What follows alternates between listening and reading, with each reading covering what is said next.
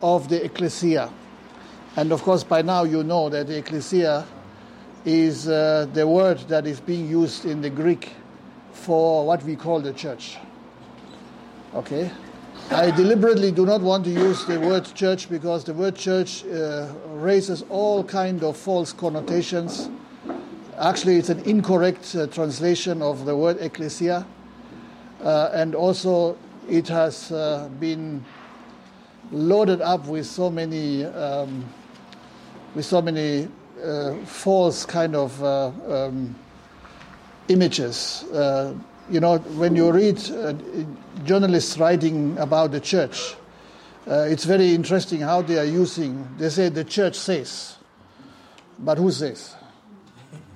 Maybe one one uh, obscure prophet somewhere, you know, somebody who is a self-appointed somebody and then they say the church says. No, the church doesn't say. Okay? So we need to be more, clear what is the church. We, we need to be able to understand what is the true image of the church, what is meant to be the true image of the church. And the true image of the church is very different from what we see today, uh, you know, on social media or on on uh, television in many places, you know, the church is portraying itself as something that is much more closely related to the standard of the world than to the standard of God. And that is really what we want to talk about, okay? I'm not trying to depress you. I'm trying just to remove your, the false expectations that may exist. You see, the biggest problem we have is that, you know, people come and say, I want to go in ministry, I want to do this and this and they come with wrong expectations. If they come with wrong expectations because they think, you know, uh, I'm also going to be one of the super apostles, I'm going to be one of the what and what, you know, uh, they, they will go into ministry expecting certain things to happen and they're not going to happen. And before long, they will throw the towel or they will, they will uh, you know, reconstruct the church to be something that is completely different from what the church ought, ought to be, okay? So they make it a church instead of an ecclesia. And, and that is really uh, the dilemma that we have today. You know, so many um, good images that we are being given, good in the sense of the world, not in, in the sense of God. Uh, many of these good images that you, you like to watch, you know, where somebody is preaching, ever smiling, ever uh, having uh, uh, a positive spin on everything. Uh, you, you think this is supposed to be the church. But we want to discover what is the ecclesia of God, okay? What, what is God saying? What is God uh, revealing to us in Scripture? How, is the, how was the first, you know, ecclesia being constructed. Now, you know, Jesus said, I will build my ecclesia and the gates of hell will not overpower them. But then, how did that happen? And we know one of the prime uh, uh, mover of the, of the church has been Paul the apostle. Of course, uh, even the other apostles were busy in their respective fields, but we don't read as much of them. For one reason or the other, I don't know how God uh, decided, but uh, it's not that they didn't do their work, they also worked, but uh, you know, I think uh, God decided that the most accurate uh, kind of reflection that we should have for the, the, the, centuries to come, you know, would be what Paul the Apostle has gone through. And that's what we want to take time to to, to look at a little bit more close. So, in other words, we need to throw false expectations overboard because false expectations will always either discourage us or they will mislead us. Okay? Either they discourage us and we leave the ministry, or they will mislead us and we are building something which is not a church. Okay? That is always at, at, at, the, at the center of a, a wrong expectation. So we must be aware of false expectations. You know, we have uh, this idea in the world that you need to be the best, the most uh, beautiful, the most glorious, the, the, the, the one who is, uh, you know, uh, surpassing everybody else. Uh, now, that is the standard of the world, okay? That is not the standard of God whatsoever. And I think it's important for us to understand that. You know, when we are doing the work of ministry, we are not competing with each other. Okay? We are, we are not having a song contest who sings best or who preaches best. It's not, that's not the, the, the idea at all. Okay? When we are doing ministry, we must understand what is the call that God has given to us and faithfully fulfill that call. Okay, so whether somebody is, uh, you know, successful, I, I say this with uh, exclamation marks, uh, in the eyes of the world or even in the eyes of God, somebody is successful and you, are, you, you can't compare with the success somebody else has. That's immaterial. Because the question is, what is that person's call and what is your call? Okay? You know, I mean, in our, in, in our human body, there are different members. And of course, you, you know that uh, Paul is talking about that in First uh, um, Corinthians very, very uh, uh, explicitly. He, he, talks about members like the nose, the ears, uh, you know, the eyes. Uh, and, and he says those, those members which are not prominent, they are being given more prominence in other ways. Okay? Now, there are certain members in our body which are completely obscured. Okay? Does it mean uh, your kidneys are not, not important because they are not seen? No, their call is different. You understand? Their call is different. Now, if somebody looks at the head, and uh, you know, if, if all the members in the in the body wants to be the head, uh, then there will be confusion. Okay, because the body cannot even live without without the organs that are uh, obscured inside of our body. And that is true in the, in, the, in the body of Christ, you know. That's why we are the body of Christ, okay? There will be some people who are more visible than others.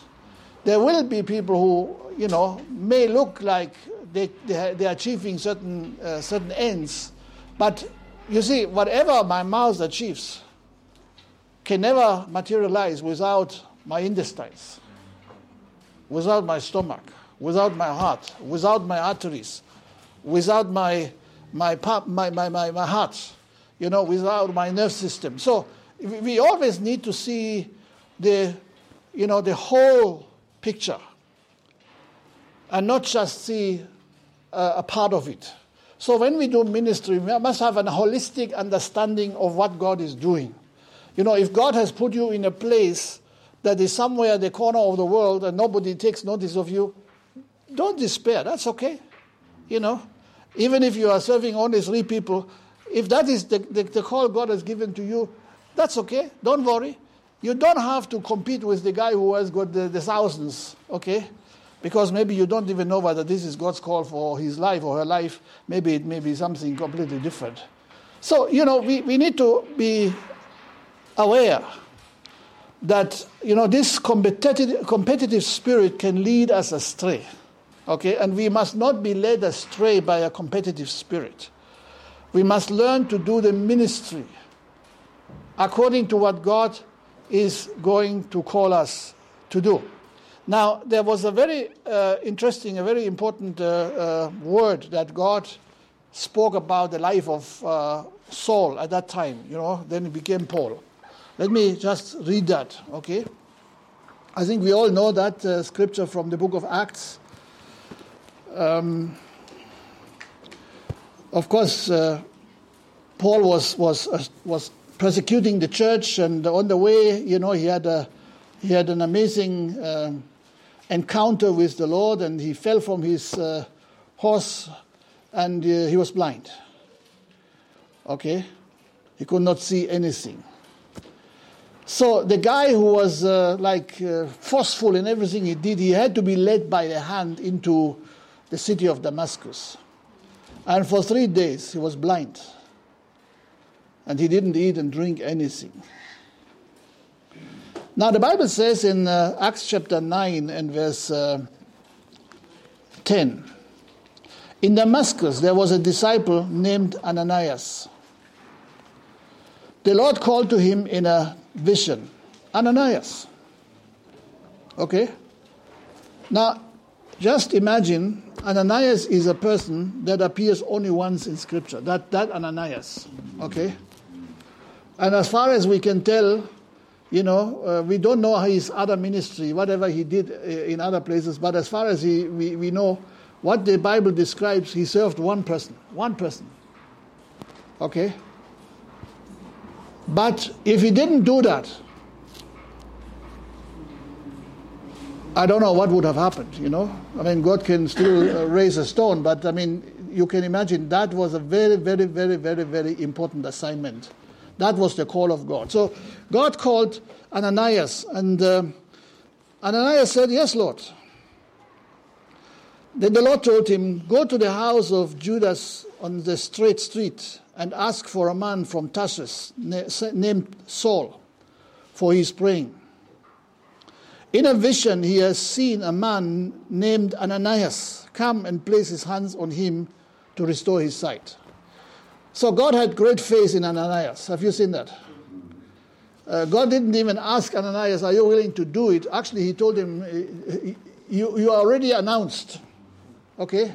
Whether you like it or not, you are going to go there and you do what I'm, what I'm telling you to do.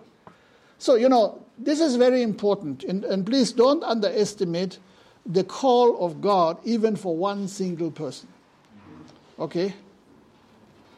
I know this doesn't really fit into the, the, the, the, idea of our world system where, you know, everybody expects you to be successful, to have a bigger and bigger and bigger congregation, bigger than everybody else, faster growing than everybody else, and what and what and what. Uh, but this has nothing to do with, with the biblical uh, with the biblical outline and the biblical calling that God has given to us.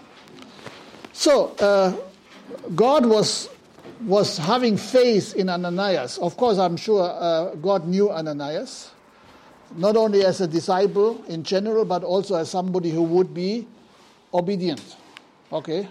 Because he had already announced to, to uh, Saul that there's a man coming by the name of Ananias. Okay, so in other words, he had already nailed this down. He, you know, he could not go back to, uh, to, to, to Saul and say, "Oh, Ananias doesn't want to come, but I'm sending you another one called Peter."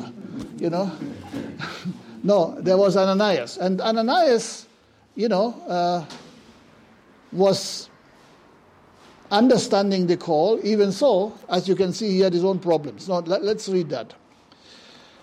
Okay, so God told him already, the man has seen a vision, okay, because the vision came from God, obviously. And a man named Ananias come and place his hands on him to restore his sight. So God already told him what is going to happen before Ananias was involved, before Ananias knew anything about it. Okay? Lord, Ananias answered, I have I've heard, I've heard many reports about this man, the very man you're talking about. Okay? And all the harm he has done to your holy people in Jerusalem. And he has come here with authority from the chief priests to arrest all who call on your name. So Ananias was well informed, okay? He had the latest news.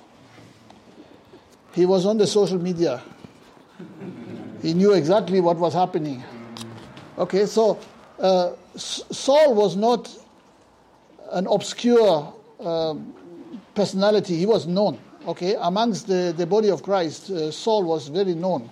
Uh, he is uh, a no-nonsense guy. He has uh, caused this trouble in Jerusalem. Now he is coming to us here in Damascus and doing the same thing. okay, so you can understand, you know, there are, there are certain arguments we sometimes have. When God gives you a, a, a call, you may have an argument. You may say, but God, don't you know? but why would, why would God not know? Okay? If Ananias knew, why would God uh, miss it? Okay? Sometimes we think we have to tell God what he should know. Okay? If, if there is something that you know that God doesn't know, then it's not, then it's not necessary for, for you to even talk about it because God knows all things. Okay? So, anyway, God answered. Uh, and I think it's important that we understand what God says. But the Lord said to Ananias, Go. Exclamation mark. Go. Okay? Here there's no argument. You go. This is my, this is my call to you. That is the very most important call in all of your life. That is the one call that will even be written in the Word of God for every generation to read. Okay? There is no other more important uh, assignment that you will ever have in your whole lifetime than this one. Okay? Yes, the, the, the argument is valid, and God knew the argument very well, but He said, Go. Then He gives him an explanation. Okay? He, he, God doesn't need to give an explanation to anyone, you know. If He says go, then go. Okay? But thank God, very often God gives us an explanation. And he gives an explanation to Ananias here. And he says to Ananias, This man is my chosen instrument. Now, before, uh, before uh, uh, God could use uh, Saul as his chosen instrument, who would become Paul eventually, he had another chosen instrument, and that was Ananias. Okay? And Ananias had to execute the call of God. Okay, so even Ananias was a chosen instrument in order to minister and serve the man who was a chosen instrument to God. Ananias was somebody who could be able to hear God's word, could listen towards God, and respond towards God, God's word. Uh, Saul was not responding to God's word up to that moment in time, was only responding to worldly standards, religious standards, you know. This man had no clue. He needed to be ministered to. You get my point? While Ananias was on a completely different level, on a very, very much higher level, because he had a relationship with God, and God trusted Ananias. Otherwise, he wouldn't have called him. Otherwise, he wouldn't have uh, given a vision to Paul or to Saul at that time that uh, Ananias is coming and he's going to lay hands on you, pray for you, and you will receive your sight. So, understand Ananias was far ahead of, of Saul. Saul was a baby, okay? In fact, maybe he was not even a baby as yet. Maybe he was just in the birth process. Okay? He was, he was uh, just having an encounter with God and he was still not sure what, what it would be uh, all about. Okay? So God says, This is my chosen instrument to proclaim my name to the Gentiles and their kings and to the people of Israel. And then there is a one, one verse which, which really sh- you should take note of. Okay, verse 16.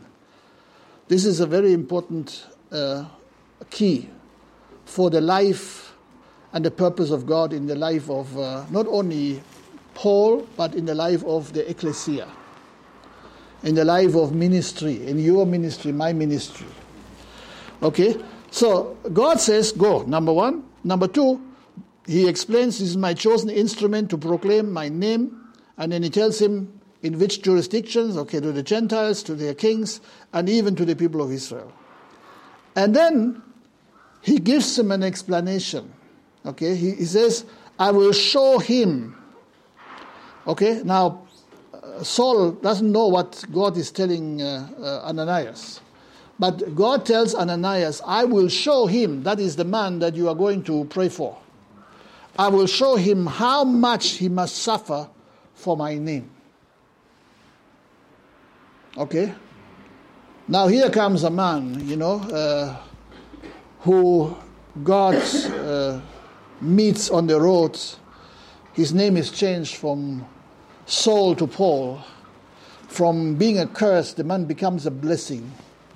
But it doesn't just happen, you know, like in the in the olden, uh, uh, you know, Roman scriptures. There, there, there, are these kings who are coming. He came, saw, and uh, had victory. Veni vidi vici. That is a, a, Latin thing. You know, he came, he saw, and he had victory. You know, And that is the standard of the world. Okay? That is the standard of the world. The standard of God is I will show him how much he must suffer for my name. Okay? So the, the, the work that I'm going to give him to do is not a work that goes without suffering. Okay? It's not a work that is uh, uh, just making you a hero uh, in the process, and then you know you go from glory to glory and uh, things like that. So when we talk about building the church, okay, not the church that we, you know, see today, but the ecclesia of God. It is a, it is a body that is being built through sacrifice. Okay, Jesus says, "I will build my ecclesia." How does he? How did he start to build it? He started to build it by going to the cross, shedding his blood. Okay, cutting the curtain from top to bottom, you know, breaking the barrier of sin between mankind and God. Okay? And that is not possible without sacrifice. In the Old Testament, it was a very, very clear concept that if you want to meet God, you have to go through the altar in the outer court. And in the, on the altar on the outer court, there was a sacrifice required. There was blood to be shed. Okay? It could not, it could not work. There was no way for you to enter any further if you could not uh, pass through that particular altar. Okay? After the altar, there comes what we call the brazen laver or the lava. You know, the, the, the, that big, what they call also the, the, the, the molten sea. You know, that means it was a, a huge uh, basin with water inside. Okay, made from copper. Actually, when you look inside, you can see your face. It was, it was a mirror at the same time, like it was water. And that's what, that is like a picture of the Word of God. So, uh, once you are passing through the altar where blood is being shed, okay, then you now have to come to the Word of God where cleansing has to take place, where purification has to take place. Okay, we talked about these things yesterday. Okay? This is still in the outer court. That means you haven't even entered into the holy place, still in the outer court. Okay? And only when this has taken place, you know, the, the, the, the sacrifice, the shedding of the blood. Now, in the tabernacle and later in the temple, this of course had to be a continuous exercise, you know, because it was a reminder, okay? There is no, no meeting God without, uh, uh, without, without the forgiveness of sin through the blood, okay? But the blood of goats and animals could not permanently cleanse. It was just a, it was just a symbol, it was just a sign. But it was the blood of the righteous Lamb of God who would once and for all cleanse us from all sin and righteousness. And the principle is still the same. You know, Jesus was, was in, on the outer courts, okay? He was on the mountain uh, where, where he was crucified. But it was the outer court which had a direct uh, bearing on the temple. Okay, when Jesus was crucified, when Jesus died, that curtain in the temple was cut, not from bottom to top, but from top to bottom. That means it was an act of God. Okay, God was opening the road, opening the way for us. You know, all of us, who would ever come follow Christ, would be able to enter into the most holy place. Okay, so we are still going to the, to the Word of God, which is a mirror at the same time as a cleansing agent that God gives to us. You know, that's why the Bible says in the book of uh, Ephesians that God is going to cleanse us by the washing with the Word. Okay? He removes every spot and wrinkle in our life by the washing of the Word. You know, this is the comparison what is happening between uh, uh, in, a, in a marriage, a man, a husband and wife, and, and God says this is exactly what God is doing, you know, because He's using that that very picture of a husband and wife relationship, you know, Christ, the the the, the, the bridegroom, and we, the ecclesia being the church. Okay? So the washing of the word is still absolutely necessary.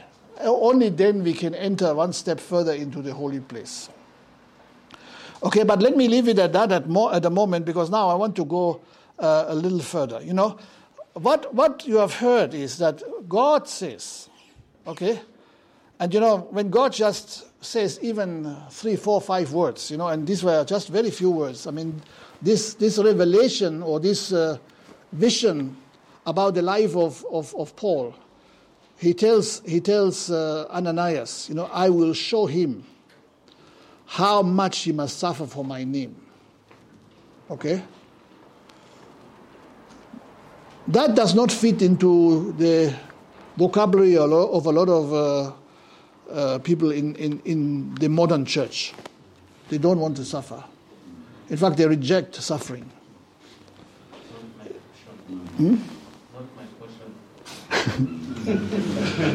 Not my portion, yes. They're, they're, they're rejecting that, you know. But who are you to reject what God has assigned to you? Okay? If Jesus didn't suffer and, and, and die, there wouldn't be any salvation. And if God finds it necessary for you or for me to go through a certain passage of suffering, then so be it. Okay? You may not understand, but he does. Okay? Uh, Ananias didn't understand. But God said, Go. Okay? Whether you understand or not, that's not the issue, but you do my job. Are you with me? Now, the, the suffering and the, the, the hardships that we are going through is something that God doesn't show us ahead of time. Okay? This was just a, a, a, simple sentence which, which God gave to Ananias, you know. Ananias had this problem. He says, This man is dangerous. Okay? And uh, God said, I know he's dangerous, but I will show him what he has to what he has to go through. Okay? He has to learn to become a different person, so to say. And you know that ties up with uh, what we find in the book of uh, in the book of Psalms 119. It's very interesting. You know, uh, when when I came to know the Lord, of course, you know, I was very excited. It was a wonderful experience. It was something that uh, I never want to miss in my life, you know. But then I had no clue where that would lead me to. Okay, if God would have said, okay, let me sit you down for the next one or two hours and I will show you everything that you are going through, I would have not gone anywhere. I would have given up right then and there, you know. If God would have shown me all the things that, that I've experienced in those years since I'm walking with the Lord, you know, I, I don't think I would have, uh, I would have, uh, uh, you know, had the courage to even go the next step. But God says, okay, let me, let me guide you. And the principle that we find here in, in the, Psalm 119 is a scripture that we all know very well. The Bible says, My word is a lamp for my feet. Okay, your word is a lamp for my feet, a light on my path. That means God will give you light, but He doesn't give you a headlight. He doesn't give you a torchlight light. He doesn't give you a light that is piercing the future up to the next uh, millennium. No. He is giving you a light on your feet, a lamp on your feet. Okay? So that you see the next step that you have to take. So we may never know what God takes us to uh, down the road. Okay? As long as we know what God says today, it's okay. Just like when God came to Ananias and says, Go, go and uh, find this man. And he gave him the address, he gave him the, the house number. You know, he says, Go and, and, and find him. You will uh, see this man. And uh, of course, immediately uh, the intelligence of, uh, of uh, the church was, was, was working, and Ananias knew exactly who, who is this one. Okay? But then God said, Go. It's not negotiable. Okay, you go. That was the light on the feet of Ananias. You understand? He didn't know what was going to come. God gives him a hint afterwards, but he didn't know what was going to come. But he says, you, you don't need to know everything, but what I'm telling you, this is what you need to do. And I think this is a principle that we all must remind, uh, be reminded about t- time and again. You know, that we are doing what God has assigned us, what God has called us to do. Okay?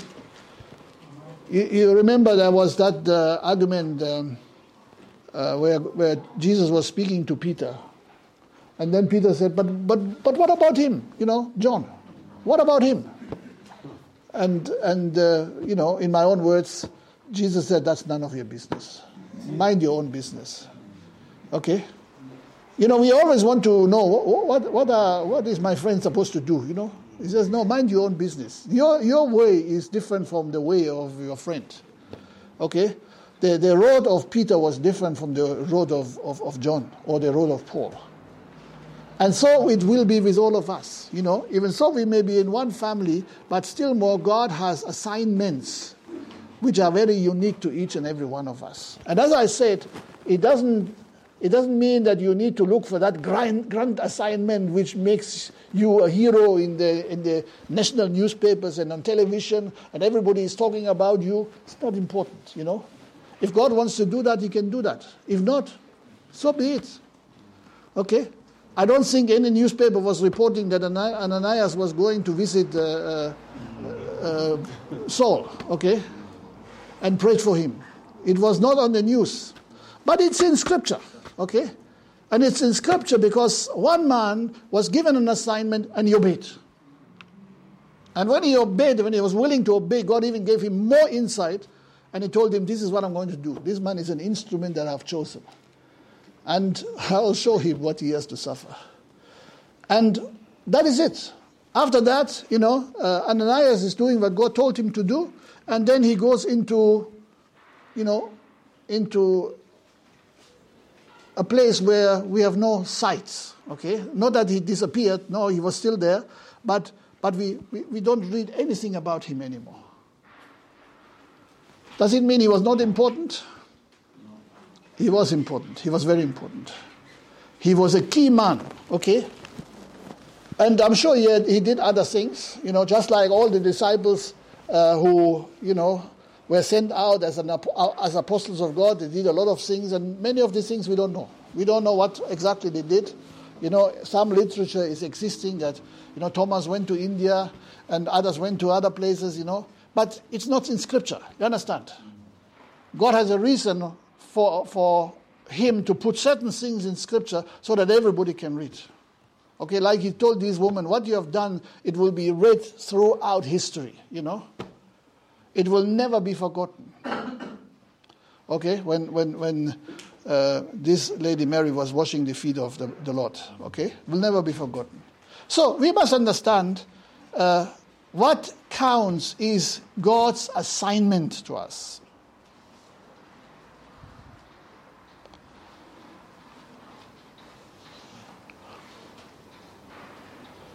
You see, when I was going to Bible college,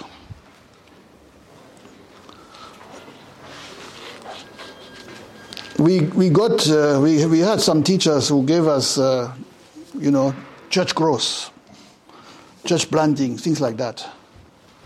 And uh, basically, what they told us, okay, look at this church, look at this church, look at this church. These were all churches which were implementing, you know, business principles in the church and they became very big. From hindsight, you know, uh, 30, 40 years later, many of these churches are not existing anymore. But at that time, they were lifted up as the ideals. Okay, build your church like this, build your church like this, use this principle, use these principles. They have n- most of these things that we were taught had nothing to do with, with, with Scripture, nothing whatsoever. Okay, we were not told, listen to the assignment that God has given to you. Okay? But, you know, try to, to expand your church. You know, try to uh, be the biggest in your city. And that is not biblical, okay? That is not biblical. You know, if God wants to, to, to bring the masses, He did it in Jerusalem, He can do so, you know. But if you don't see the masses in your, in your ministry, don't be discouraged. You know, maybe there is one person And God sent you to that one person, and that one person is going to change the world at, at another time, not now. Okay? Because, you know, even when, when uh, Ananias had prayed with, uh, with uh, Saul, he was still Saul. But he went, he disappeared. You know, he completely disappeared. For the next 10, 20 years, he, he, he almost, uh, nobody knew where, where he was. He went into the desert of, of Arabia. He was a fugitive. You know, he was in the city and he had to be let down on, on, on, on, a, on a basket outside because he was persecuted. I mean, he was, he was really not very uh, much what you would call uh, a successful preacher, okay? But all this is, is secondary. You know, this is all secondary. Okay, let me read now from the book of Second Corinthians, and I think we will spend a bit of time in the book of Second Corinthians. Second Corinthians is a very, very interesting uh, letter. Uh, you know, First of Corinthians, I think we have seen a lot of wonderful teachings are being outlined there.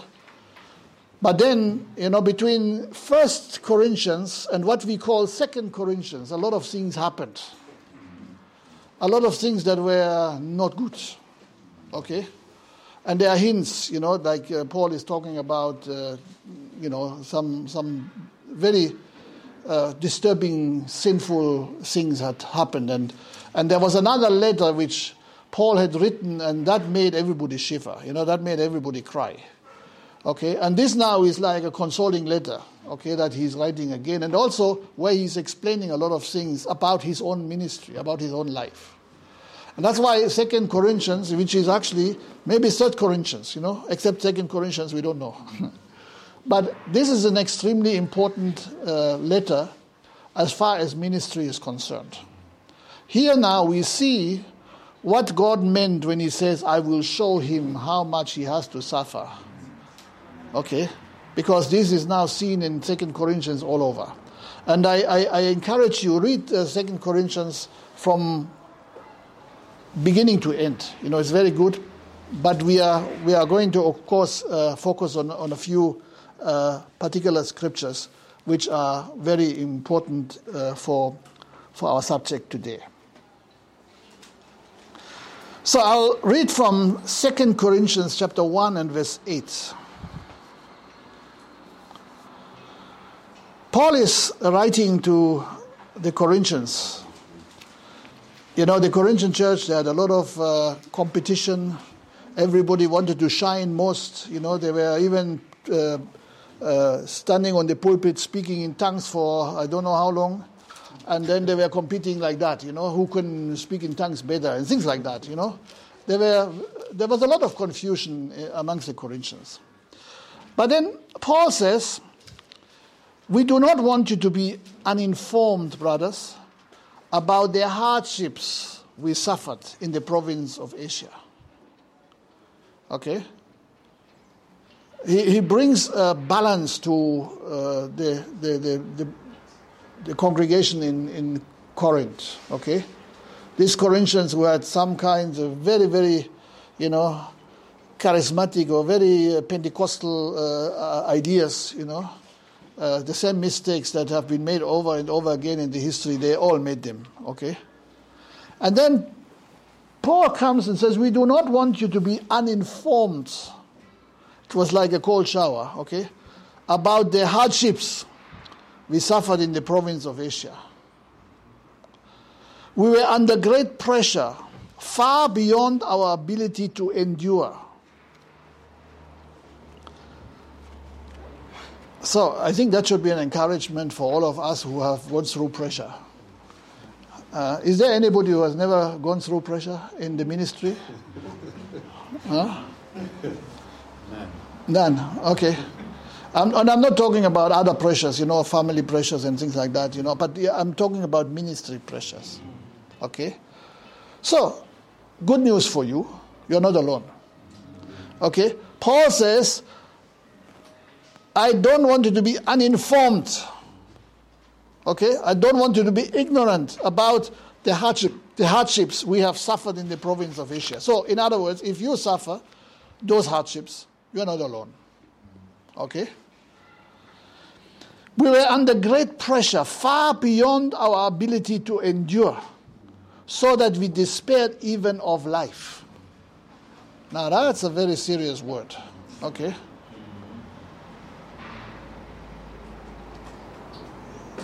You know, I, I remember some years ago, we did a subject, I think uh, Pastor Victor will remember, we did a subject on Run to Win about risk taking. Risk, risk taking, okay? And uh, when that uh, program was aired, I got a very, very vicious letter from one of the ministers at that time, uh, accusing me from misleading misleading people, okay, uh, about risk taking, you know, or, or going through risks. And uh, he was basically painting that nice picture, you know, when you are in the ministry, everything is sweet and good and nice, and, you know, the, the, the kind of picture that many of these charismatic uh, guys are painting today. Uh, of course, you know, I wrote back to him and I, I gave him the scriptures uh, that we that we had been talking about. Probably didn't listen properly, uh, but we talked about, and uh, you know, I never heard of him again. I hope he understood it, but uh, at least he didn't give me a headache or problems. But you see, uh, people always try to paint things rosy. The ministry is not rosy. The ministry is tough Okay, and uh, you know, you, you have heard that saying, you know, uh, when the when the, the things are tough, the tough get going. You know, uh, so we, we need to be tough in the ministry. You need to be you need to learn to be tough. You need to uh, grow a thick skin. Okay. If you are too sensitive, you are not fit for the for the kingdom of God. Okay you hear some of these politicians, they have got a very thin skin. You know, like, even, like even uh, Trump. He says, "No, these people they don't like me. They don't like me." You know. So what? You know, if you are if you're a leader, you, you can't you can't worry about whether somebody is liking you or not, or or uh, uh, the same man who is making the war, Mr. Putin. You know, he's saying, "No, these people are very very violent against us." You know. Now, what, what, does he mean? He is the one who is bombing every, everybody else, and then he's, he's, he's complaining because others are, are, taking action. You know? So people have got a very, very sensitive skin. For them, they can do anything, but if, if you turn around and say anything to them, then they are up in arms, you know? Now, in ministry, you can't afford that, please. You know? One, one advice which I, I can give you, please grow a thick skin, you know, elephant skin. Okay? Don't be oversensitive, even if inside you are crying, but don't, don't, don't, don't cry outside, you know? You know, we are human beings, yes, but uh, we must not be put off course just because somebody says something which, which we don't like. Okay?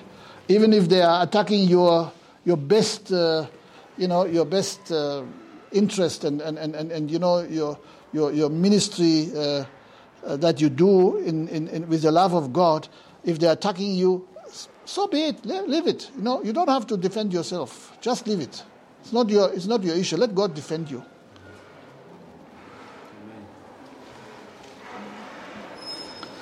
So, Paul is giving us an insight in his life. Now, this was the great apostle Paul, okay? Of course, as you can see later, you know, even during his lifetime, uh, many of uh, the people belittled Paul. You know, Paul was a short man actually, and uh, they they thought that he cannot compare with the super apostles. But Paul Paul was uh, giving us an insight. You know, that he was aware, fully aware of his call in God, and that is what he was doing, regardless of the cost that was associated with it. Okay, so we are under great pressure, great pressure, not just a bit of pressure, but great pressure. Far beyond our ability to endure. So, in, in other words, if, if, if something becomes too much for you to endure, what are you going to do? And not only that, but even to despair at life itself. I mean, this is serious. where you are saying, hey, I, I can't anymore. And, you know, I think uh, if I read ministry correctly, every true minister of the, of the gospel will come to such kind of a place in one, one time or the other time in life. Everyone. Okay, where you are coming to a place where I say, I think I, I can't go on. I've heard this argument many times, people coming to tell me I, I can't go on. And, and I can bear with that because I have been there. Okay, I understand that. Paul understands that because he has been there. Okay, this is what he is going through. So ministry is not, uh, you know, uh, a walk in the park with some ice cream that you enjoy. You know, ministry is not, uh, you know, uh, displaying your luxury that, that, you, that you can afford to the, the world. That is nonsense. That is not ministry. Okay? Ministry is hard. Okay? So, what does that mean? You know, if we are going through hardship and pressure beyond our own ability to bear, that means we have to learn to rely on the Lord. Okay? We cannot rely on our own ability, on our own strengths. We need to learn to rely on the Lord. And I think this is one of the most important lessons that everyone in the ministry must know. I cannot do the work of God in my own flesh, in my own strengths, in my own ability. I need to do it in the supernatural power of God. Even when I despair, even if I can go not go on, there is a power which will carry me through, that will go beyond what I can be able to do. Okay? And that is, you know, the, this is the, the testimony that, that we can have. And uh, I can tell you, I have a number of those testimonies where God has carried us through, through something we thought we will not make it, will not come out of this uh, unharmed. But we did. Actually, we came out stronger. And you know, every every obstacle that the devil will put in your way, God will make it a stepping stone to, to lift you up. Okay, even if you say, I can't go on, I can't endure, I, you know, I despair of life. God has a life that is beyond the natural life. Okay? And I think this is what we must, must really hold on to. You know, it's very important for all of us to, to understand. Let's not have false expectations. You know, false expectations, they will lead us astray. We need to be clear what God is asking of us. And God says, I will show you how much you have to suffer. Okay, if you have to suffer, you know, this is my problem sometimes with some of you. You know, you go through suffering, but you, you throw it to me. And say, Pastor, sort out my problem. You know? No, you have to go, you have to learn yourself to go through. I'm not, I'm not your, your, your God, I'm, I'm your father, you know. I just have to show you how to do it. Okay? But don't throw your problems to me because you are overloading me. You know, already I've got enough problems on my own. Now you're, you're throwing your problems to me too. Okay? This is not how, how we are doing things. You know, a good father must tell his, his children uh, so that they can be able to, to cope with the issues that come isn't it? You know, there was one, one brother, he, he, he used to come, now thank God he has changed, but he used to come and, um, and he says, uh, I've got this problem, I've got this problem, I've got this problem. And I said, you know, you are old enough, my friend, you, you need to, to deal with your issues. He says, but, but you are my father. I'm your father, but because I'm your father, I'm teaching you how to solve the problem. Okay? Don't, don't ask me to solve your problem. You get my point? That's a misunderstanding of uh, what the father is and what the, the role of the father is. A father is telling you the problems are there, you deal with them. Okay? Grow a thick skin. Okay? And don't be oversensitive. You know, and if, if, you you, if you despair of life, then let the life of God flow through you. Okay? That's what we have to learn, all of us, whether we like it or not. Okay? As I said earlier, Ananias was ahead of, of, of, uh, of uh, Saul at the time when he went to pray for him, because uh, you know at, at best uh, uh, Paul or Saul was a baby in Christ.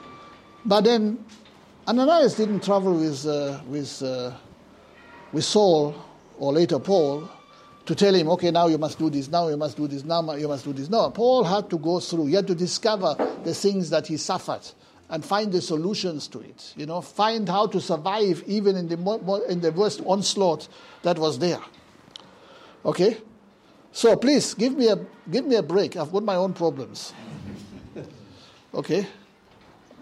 I'm not saying we are not willing to help. We are, we are always willing to help. I think you know that. But, uh, you know, I mean, you can't, you can't have children who are who have grown up, they have got now, you're even a grandfather, and then they're still bringing you, you, you their problems to you.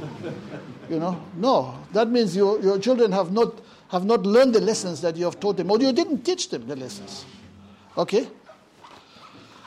So, there is pressure. Okay? Write it somewhere in your, in your, in your, in your uh, study, you know? Pressure is always there. Okay? Beyond your ability to endure. So if you cannot endure it, how do you, how do you go through? The secret is you need to live in the supernatural, not in the natural. Okay? If you just live in the natural, in your own strength, in your own ability, you will not make it. Okay? But thank God, God has called us to trust in Him to live in the supernatural realm of God. Because then, even when we cannot go on, humanly speaking, in our, in our human strength and ability, God will still be able to take us through such situations. Okay, even when we think I can't, I can't live anymore, you know, this is beyond me. I despair of life. And uh, if you have never experienced it, praise God for it. But I, I know what it is, you know. I've been there. And uh, you know, that, that means you just don't see hope. But even if you don't see hope, as believers, we must always keep our eyes upon Him, the author and the finisher of our faith. So that means it's not legitimate for you to say, I can't go on. Because then you have no faith. And without faith, you can't please God. Okay? So we need to learn to live by faith and not by sight. The problem is that we are living by sight too much. Okay? Because we live by sight, we count our coins and we're saying, I can't make it. You coin, count your coins and say, I can't pay my tithes because uh, my money is not enough. That's why you will never be blessed because you are never living by faith. You are never, you're never taking that step to say, I will do that. You know, even though it's hard, but I will, I will pay my tithes. I will give my, my God my first fruit offering. You know, if you never learn that, you're not living by, by faith, you're living by sight. And I'm telling you, some of you have not learned that lesson. Okay? It's a fact. Am I lying? We've been talking about that, and I'm, I'm not really making this a subject here, but I'm just telling you because this is a reminder, okay? I'm speaking to sons, okay? And as sons, I have to expect that you learn the lesson, okay? If you have not learned the lesson, go home to the drawing board and do it. You know, not promise every time you are reminded, oh, now I will do it, now I will do it. And then you do it once and forget. That's, that's not learning, you know. So, these are important things. So we need to learn to live by faith and not by sight. By faith, you can do things which are naturally impossible. Okay? Which cannot be accomplished in the natural, but we can, can be accomplished in the life that we live in God's.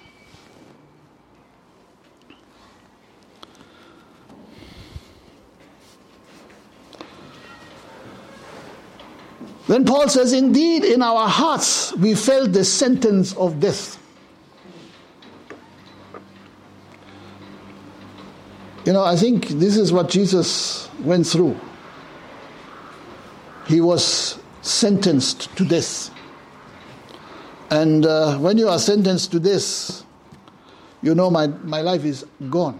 Okay? When we are followers of Jesus, we may come to that place. And I'm not saying everybody will come to that place. It's only for, for some people that God has called for that purpose, you know. If, if you have never felt that, if you have never been under a sentence of that, you should give God thanks, you know. But it may come, okay? Where you just come to see the end, you know, and actually, where certain things have to die in your life, okay? Your self confidence, your false expectations, all the things that you found uh, so lovely and so nice, you know, all the ideas that you had about uh, this successful ministry that you have seen on social media uh, from other people, you know, these are coming under the sentence of death. These things have to die. Okay? Because God will not prop up something that cannot live in the, in the spiritual realm. Okay? That thing has to die. Okay? Flesh and blood cannot inherit the kingdom of God. Okay, so we need to really learn that lesson, and, and you know, uh, it is important for all of us to be willing to learn that lesson. You know, if, if, if, if, if you learn it the easy way, praise be God. Praise be to God for you. Okay? Uh, I think uh, Paul says, I had to learn it the hard way. And some of us, we have to learn it the hard way. Okay? But then he doesn't say he doesn't end there. Okay, we felt the sentence of that, but of this. But this happened that we might not rely on ourselves. Okay, not rely on the flesh, not rely on our ability, not rely on the money of this world, not rely on how many members you have got in your in your congregation, not rely on how much offering you are collecting, not rely on how much tithes you are given. Don't rely on yourself. Okay? and on the things that uh, we always, uh, you know, treasure dearly, the things of this world.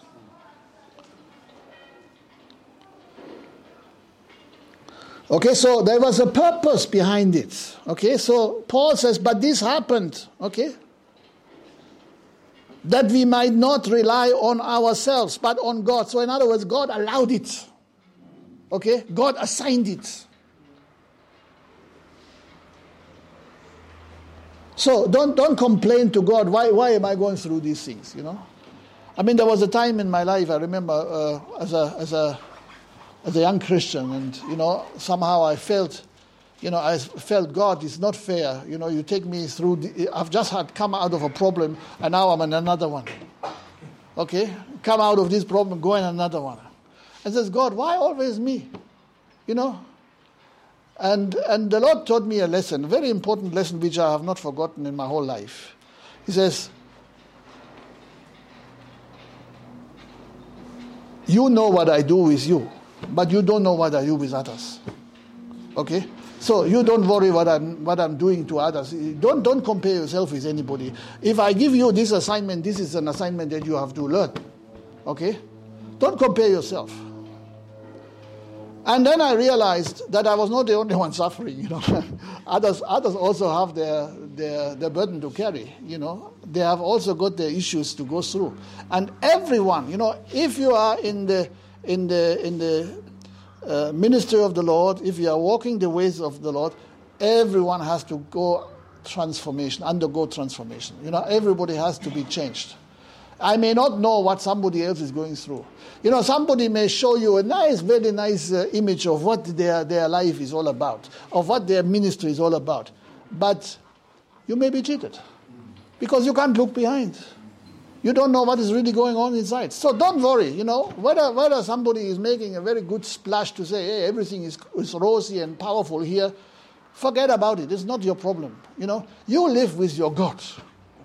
You learn from your God.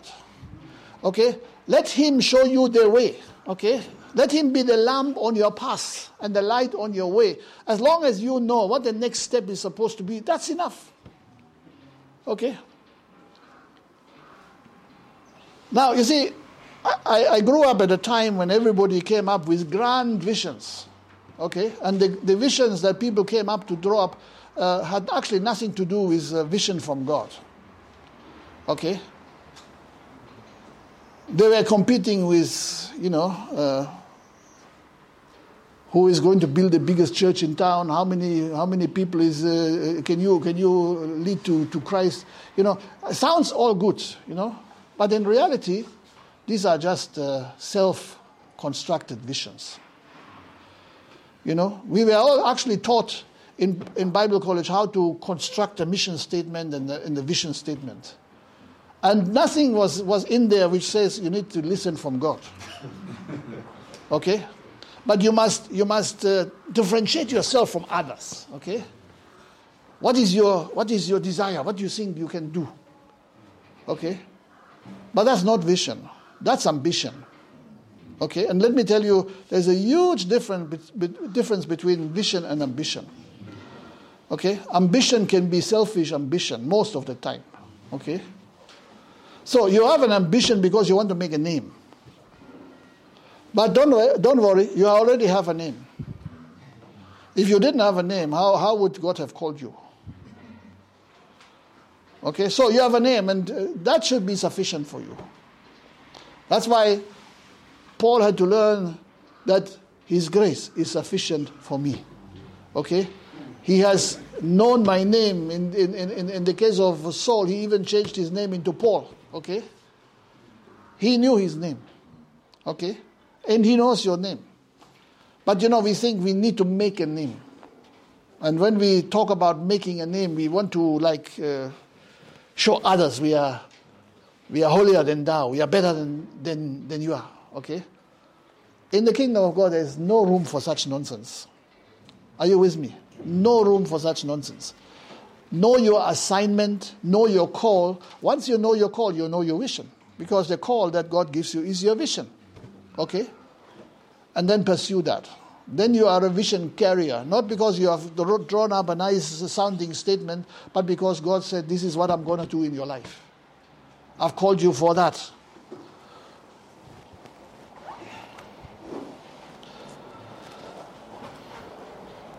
So, Paul says, but this happened that we might not rely on ourselves. You know, this is a very crucial lesson that we have to learn. Not to rely on ourselves, but on God, who raises the dead. Okay? And that's a very, very important qualification. Who raises the dead? That means, you know, you, there's no impossible. Okay? All things are possible for those who believe. Jesus was sentenced. He had the sentence of death upon him. And he was nailed to the cross and he died. But he raised from the dead. Okay? And uh, if you have to go through the valley of the shadow of death and some things have to die, don't forget, you are serving the God who rose from the dead. Okay? Death for us is not the end, it's a beginning, it's a new beginning. That's why Jesus said, you know, the kernel of wheat must fall into the ground and die. Okay? So death is a requirement. Even in your ministry. This is a requirement. And if it, doesn't, if it does not die, it will just remain alone. It will not do anything. But if it dies, it will be able to multiply. It will be able to bear much fruit. And I think we can see that very clearly in the life of Christ.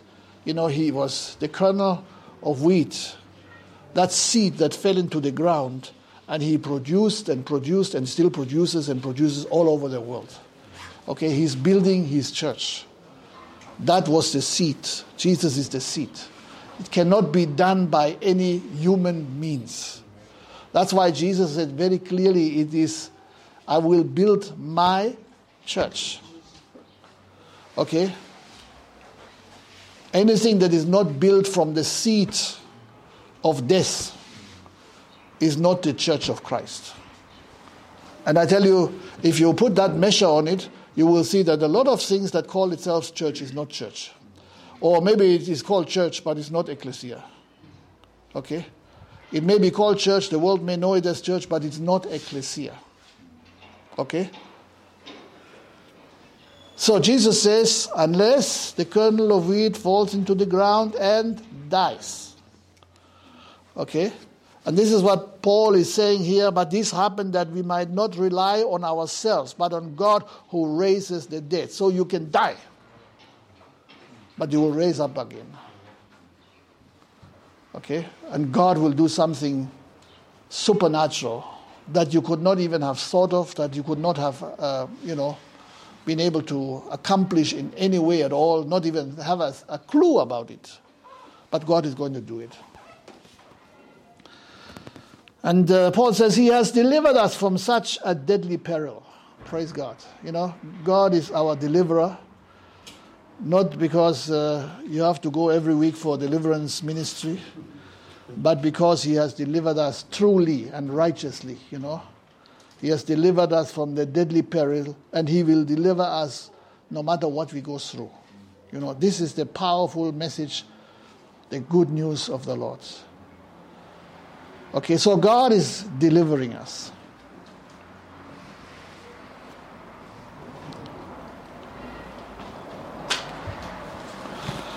On Him we have set our hope that He will continue to deliver us. So, in other words, deliverance in this, in this context is not what, what uh, some deliverance ministries are trying to make you believe. Okay? I, I think you understand what I'm saying. Okay, some people they're saying, no, we have to pray with you every week, you know, to, so that you are delivered, delivered, delivered, delivered. What nonsense is that? No. Once you are born again, you know, you are delivered from the from the prison of Satan. Okay, that's it. You need to be delivered once from the prison of Satan. But you need to be delivered from the pressures of life many times.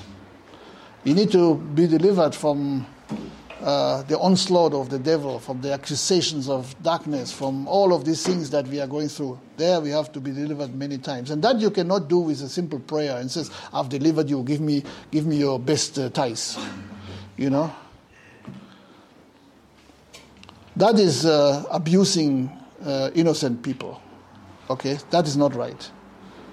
So the deliverance does not come by a, a man of God, by a pastor, but it comes from God. Okay? It comes from God. And you know, this is a one to one relationship. This is why, you know, when we were going through the, the uh, Beatitudes in uh, Matthew 5, you can see this is a one to one relationship. Everyone, blessed is he, blessed, blessed, blessed, blessed. But there is always a condition it's a personal relationship with, with Christ. And here again, it is personal. He has delivered us, okay? He, Paul talks about him and the people who were with him in the, in the ministry team. He has delivered us from such deadly peril, you know, the pressure that came upon them. And, you know, uh, later on we will see how, how much they were suffering, being persecuted, thrown in prison, you know, thrown into uh, all kind of terrible situations. And God delivered them. Okay? And, and He will continue to deliver us. God is not running out of power. You see, even so, we are sometimes going to despair. Sometimes we say, I've come to the end. But God is not. Okay? He's the same yesterday, today, and forever. So we need to keep our eyes upon Him because He will be able to finish what He started. You know, sometimes we start something which we are not able to finish. I hope that wouldn't be true, but it's true. Okay, let me tell you, I've started a, a lot of things that I could not finish. Some of them are still hanging, and I don't know, will they ever finish? I don't know. Maybe they will, maybe they won't. But God is not like that. When God starts something, He will finish. Okay? And so we must understand that God is always ready, always on standby he will deliver us. Okay, He will deliver us. Deliverance does not mean you have to dig into somebody's past and find whether some great great grandfather was a witch. You know, that is nonsense. Absolute nonsense. And even if somebody's uh, grand grandfather was a witch, that doesn't make any difference whatsoever. If you are redeemed by the blood of Jesus, you are redeemed. Okay? That is what we must understand.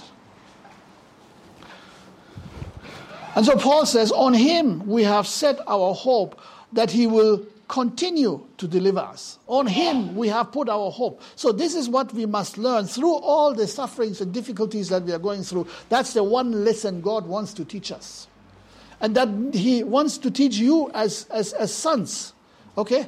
You can't say, Pastor, please, you know I'm in trouble again, come and deliver me. No, I can't. You need to, you need to trust God. You, you, between you and God, you need to experience the deliverance of God. Okay? Don't throw your problems to others because you think it's easier. No, it's not fair. Okay? Because if you do that, even your children will throw all their problems to you in future. You know, what you sow is what you reap. Okay? So on him we have set our hope that he will continue to deliver us. And this is, this is the lesson we must all learn. We must learn to set our hope in him.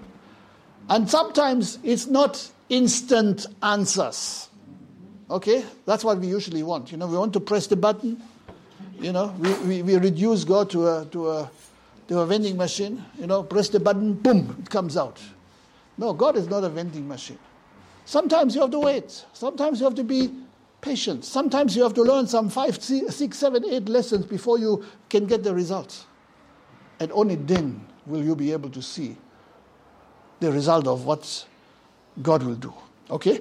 So, on Him we have set our hope that He will continue to deliver us. Nothing will stop Him from delivering us, even if it looks like He's taking too long. Okay? And you know, that is, that is our problem, that we have a certain, uh, a, a certain judgment that we're saying, okay, it should only take so much time and then it must happen. You know, this is what happened when Jesus was uh, preaching, uh, and then he got the message that Lazarus, his friend, has, has, is, has, has died, okay, or was, was very sick. And uh, Jesus was not panicking, okay? You know, when you hear a message that somebody has, has, is, is, on his deathbed, you know, I mean, I'm, that is not a criticism, but it's a fact. You know, how many of you have uh, just dropped everything and you just jump in the next bus and you're off? Okay? Am I right? Okay. No, Jesus didn't do that. Jesus continued fulfilling the calling that God the Father had given to him at that particular time. You know, Lazarus or no Lazarus, he was, he was finishing his job in that particular village where he was. Okay? He continued preaching. And uh, maybe his, his, his uh, disciples were wondering, why is he not concerned? And then, of course, Jesus said he's sleeping. I said, oh, yeah, if he's sleeping, then he's going to wake up. Okay? Then Jesus, no, it's not that sleep that you're thinking of. He's, he's dead. And eventually, Jesus went. Okay?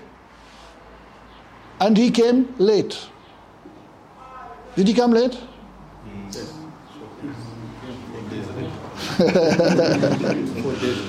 he came late, huh? but he didn't come too late.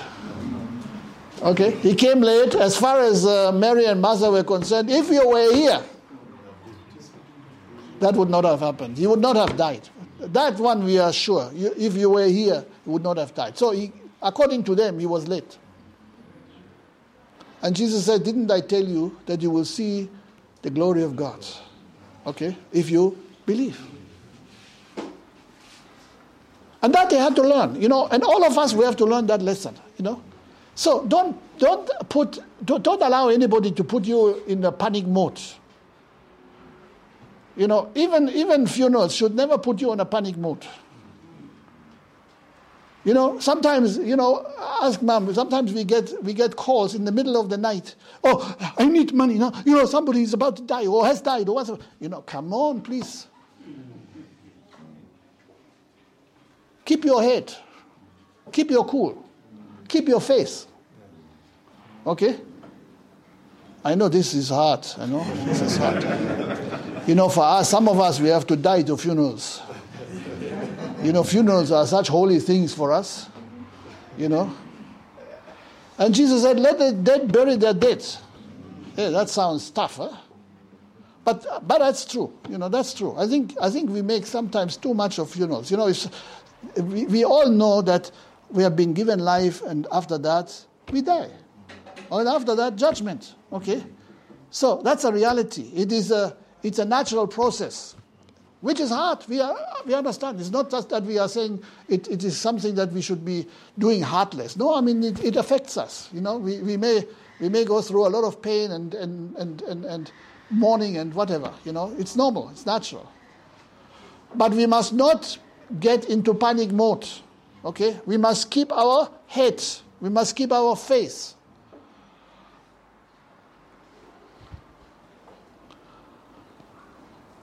So we need to have our hope on Him because He is going to deliver us from whatever comes our way. And, and Paul says, On Him we have set our hope that He will continue to deliver us as you help us by, our, by your prayers. Okay? So, in other words, when, when you are going through tough times, you know, uh, Tell others so that they can help you pray. Okay? Sometimes it's, it's hard for us to bear a certain, a certain uh, burden, as I said earlier on, you know. And, and Paul says, as you help us by your prayers. Okay, so he actually appealed to the Corinthians, uh, to the people of Corinth, you know. When we are going through this, as we put our, our hope in God, you know, pray for us. Okay, because it will strengthen us. It will, it will do something that naturally you cannot see, but it will happen. Then many will give thanks on your behalf for the gracious favor granted us in answer to the prayer of many. So, we need to learn reliance on God, not ourselves. Okay? And this is the message that we see from that very short passage, and we will see more of that a little later when we go further. But you know, this is the lesson that all the men of God in Scripture and outside Scripture had to learn. Okay, look at look at uh, Moses for instance. Moses was a young man who came to realize that he was not an Egyptian. Okay? Who came to realize that his people were suffering. And he learned to associate, not openly, not with talk, but he associated, associated himself in his heart with the people who were suffering, with the, the Hebrew people. Okay? One day he felt, hey, I need to do something. And as much as it is true that sometimes we have to do something, we must be careful not to do the wrong thing. Okay, again, here the question comes what is the call of God for that particular time in your life? Okay, now Moses learned all the wisdom of the Egyptians. Okay, he was uh, having a very, very uh, privileged position. Okay, but in all of the wisdom of Egypt, he did not learn, he did not understand how to deal with the issues that he was uh, facing in his heart, okay? That he was uh, seeing, you know, when he was looking out to uh, his brethren who were suffering and continuing to cry to God, you know, how, how could he help them, okay? Now, I believe that God was dealing with him, and I believe that God prepared him to do something for, for, for God, but then he was premature. Okay, like I said before, you know, he, he, he started the Moses Deliverance Ministry. Okay, and the Moses Deliverance Ministry was only uh, in effect for a day, and then it died. Okay, that's what such ministries can do or not do. Okay, they, they, they rise up on, on overnight like the like that uh, tree of, of, of Jonah, you know, gives you a shade for one day and then they are gone. Okay, so Moses had an idea. Okay, probably not even well planned, you know, because he saw how an Egyptian was mistreating one of his uh, Hebrew brethren, and then he said, "Okay, let me let, let me deal with this guy." So he killed him. But however it came out, it came out. Okay, and uh, very soon he was not delivering any, anybody anymore. He had just to deliver himself from the wrath of Pharaoh and run away. Okay, and he did run away. Okay, when finally, after 40 years later, God came to him and says, Moses, your time has come. Moses said, mm, Not me. I've done it before. and it didn't work out. And God had to tell him that what he did was in his own strength. What now he was supposed to do was in the power of God. Okay? Now he was even telling God that he couldn't speak. But the Bible tells us that he was taught in all of the eloquence of Egypt. Okay? So now he, he looked at himself as somebody who can't just accomplish anything because he failed. Okay? And you know, failure can be a good lesson, but you must not get stuck in failure. Okay? Even if you have failed once, you know, let God show you how to succeed. Don't, don't try to succeed in your own strength, but succeed in the power of God. Okay? So Moses had to learn that. Uh, unfortunately, Moses limited God to some extent, you know, because he said, I can't talk. So God said, Okay, I'll give you Aaron so that he talks for you because he has got a big mouth. And he had, you know. But this very Aaron became a snare to him because the very Aaron was leading the people to build the golden calf. Okay? So that was not supposed to happen. So sometimes we limit God, and that brings more problems. So please don't limit God. Okay, don't tell God what He's supposed to do because He knows better. You know, you should be afraid that God will answer some of the prayers that you are forcing Him with. Okay? Because some of the prayers are not prayers that you want to be answered. That's why you should always say, Let your will be done, not mine, but your will. Okay? Moses said, I can't speak. And so, okay, God said, Fine, okay, if you can't speak, then I'll give you Aaron. You know, he's on the way. He has a big mouth. And that big mouth was a snare again. Okay? So sometimes you ask, you pressurize God that for, you want something, and that something can be another snare. So be careful. That's why even Jesus in the Garden of Gethsemane, he didn't say, God, this cup, I can't drink it. He said, Father, if it is possible that this cup can pass me by, let it be so, but not my will, but your will be done. Okay, and I think that's extremely important for us to understand. So Moses learned his lesson. Okay? Next generation, Joshua.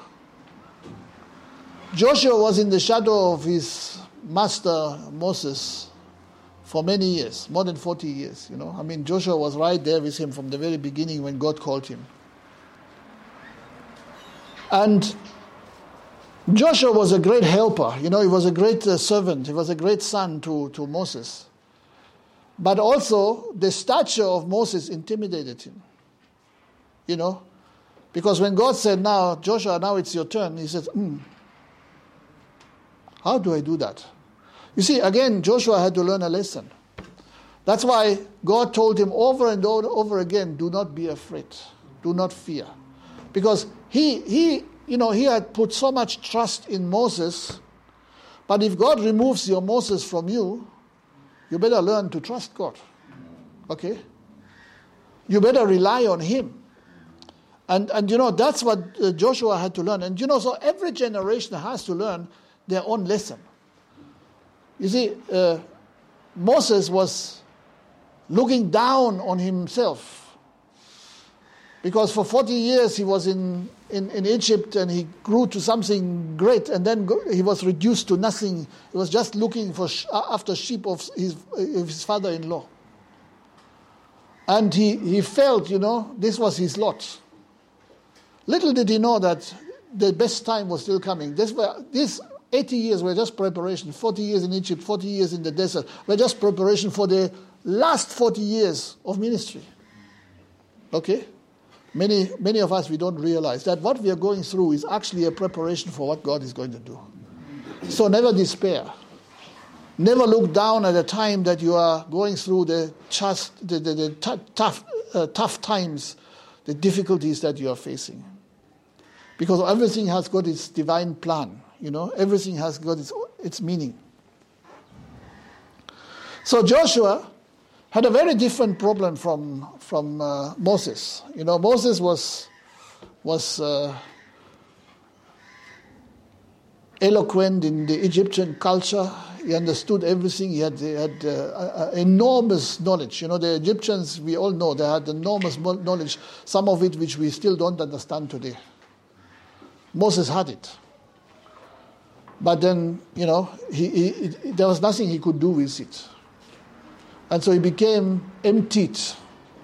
And that was the purpose of God to send him into the desert to empty him all the Egypt, Egypt stuff had to come out so that he could fill him with the God stuff. Okay? And God did that. God did that.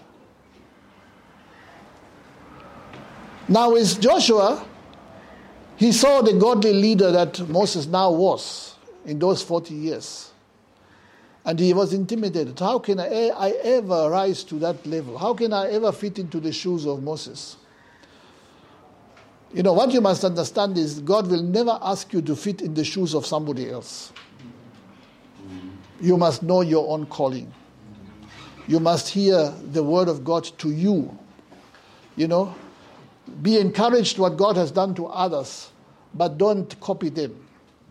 Don't be a copycat because you can't. Okay? And that is what God taught Joshua. That's why you know, if you read Joshua 1, 2, 3, you find that God had to remind him over and over again not to be afraid, not to fear, but to trust him. Okay? Because that was his problem. So he, he had to learn that it was not necessary for him to fit into Moses' shoes. He was a leader of God's call in his own way. You know, Moses was no longer required. That's why he could not enter into the promised land. And what now God required was a Joshua. You know, sometimes you have an idea that God needs a, such a guy like this one, and then you try to become like that one. And meanwhile, the, the, the, the, time has changed, the season has changed, and God says, no, no, I don't need a Moses anymore. Now I need a Joshua. Okay? There will be a time coming when, I, when God doesn't need me anymore, and He needs people like you. Okay? So you don't need to be fitting in my shoes, but you need to hear your call and understand what God has, has called you to do. So let the Lord guide you in everything that He calls you to do. Remember, remember Ananias. God called him. God called him to one person and that is recorded in the Bible, and he did exactly what God called him to do, and that was his, his, his work done. Okay? Whatever he did afterwards, we don't know. We have no clue. But this is written. Okay, that's why, you know, let's not get pressurized. You know, some of you, you are watching too much uh, uh, social media. You know, you're looking what others are doing. Forget it, forget it. Be sure of what God has called you to do. Okay? People are confusing you. You hear that, uh, you know, we have a, we have a suicide problem. And uh, actually, last night we were discussing a little bit uh, on that in our program and also afterwards. You know, the, the, the, suicide problem is not a Zambian problem, it's a worldwide problem. It's uh, now uh, proven, I think there have been people who have been studying that, that a lot of young people commit suicide because they feel pressured by social media, especially Instagram. Uh, if you go to Google and say Instagram and suicide, you will, you will be able to read a lot of things. Okay, so today, you know, there are, there are people building a certain image and people feel, ah, I can't cope. Okay? And then they're trying to trying, and then maybe some people are insulting them, and then, you know, they're saying, ah, I can't make it. These are things that we need to really, like I said earlier on, we need to grow a thick skin.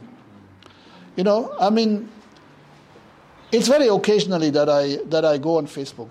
Very rarely. In fact, the, the one who is doing my Facebook is, is, is Pastor Dixon. Okay?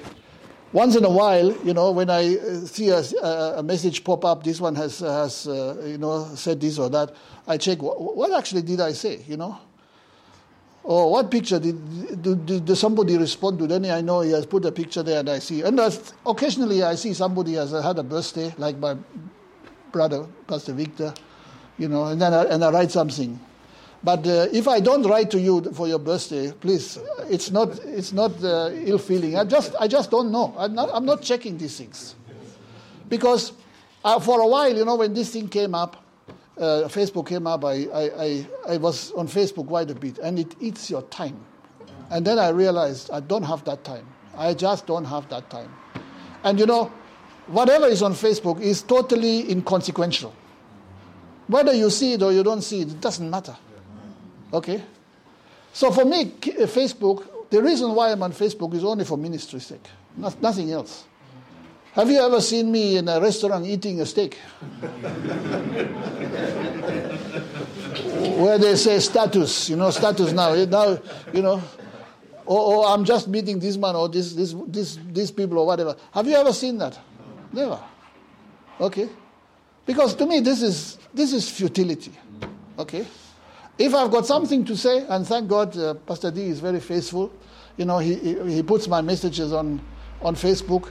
And uh, for those who are hanging on Facebook and they read it, fine, read it, you know. Hopefully you get something out of it. But be careful. Don't waste your time on these things, okay? Now you see there is uh, Facebook, there is Instagram, there is uh, WhatsApp, there is TikTok, you know, uh, and the, the, things are growing uh, every ever more. You can waste your time and never achieve a thing. You know, why don't you do something that God calls you to accomplish? Okay, instead of wasting your time. And then when you have accomplished something, you know, why don't you write a, a, a, an article? And once you have written it, put it on Facebook, fine, so that everybody can see it and read it. But don't waste your time. You know, I mean, to see all of these people, and sometimes now you see things which you don't even want to see. You know, these, these, uh, these young girls who are ever more, uh, you know, uh, removing their clothes, you know, I mean, this is, this is ridiculous. Should not be, should not be, you know, so please,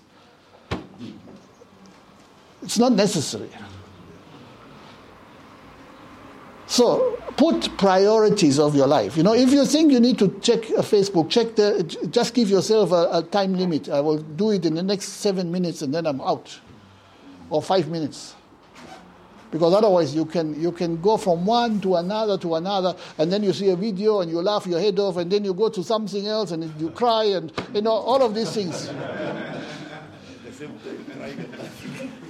yeah because people are clever you know they are they're, they're, they're producing stuff for you to consume. All they want is your click, you know, they want your like so that they can uh, feel good for themselves or make money on you. So please, you know, have a list of priorities. And that's, that stuff which is not important, just cut it out from your, from your calendar. So, understand, we are talking about the true image of the ecclesia. Okay? We are not talking about what is commonplace as the modern church. No, church is, is a problem. Okay? That's why I don't want to use the word church. It's a wrong translation, number one. And then it is overloaded with stuff that is not biblical whatsoever. That's why I love the word ecclesia. It's a Greek word, but I don't mind. You know, it means the people called out of darkness into his wonderful light. Okay? And this is who we are. Okay? We are the people out of darkness who are now living in the light of God, but who are still passing through a lot of hardships, a lot of suffering, a lot of pressure, as we said, the sentence of death, all that we learn to rely on God and not on ourselves. Okay? That we learn to live in the supernatural power of God and not in the power of the flesh. That is what God wants to teach us. And this is what God has put on my heart to share with you today. You know, I, I believe this is a very important lesson, and I, I think it's a, a natural uh, continuation from what we were looking at yesterday, uh, where, you know, Jesus is putting emphasis on our personal relationship on Christ. We are blessed if we have that personal relationship with Christ. Okay? I've come to the end. Thank you very much for your attention, and I hope uh, it has given you some food for thought. I hope you have taken some notes, and we have time to maybe discuss some of this later in the afternoon. Uh, but I believe it's very important for us not to ignore this kind of advice. This is very important, especially in the time in which we live. So may God bless you. Thank you.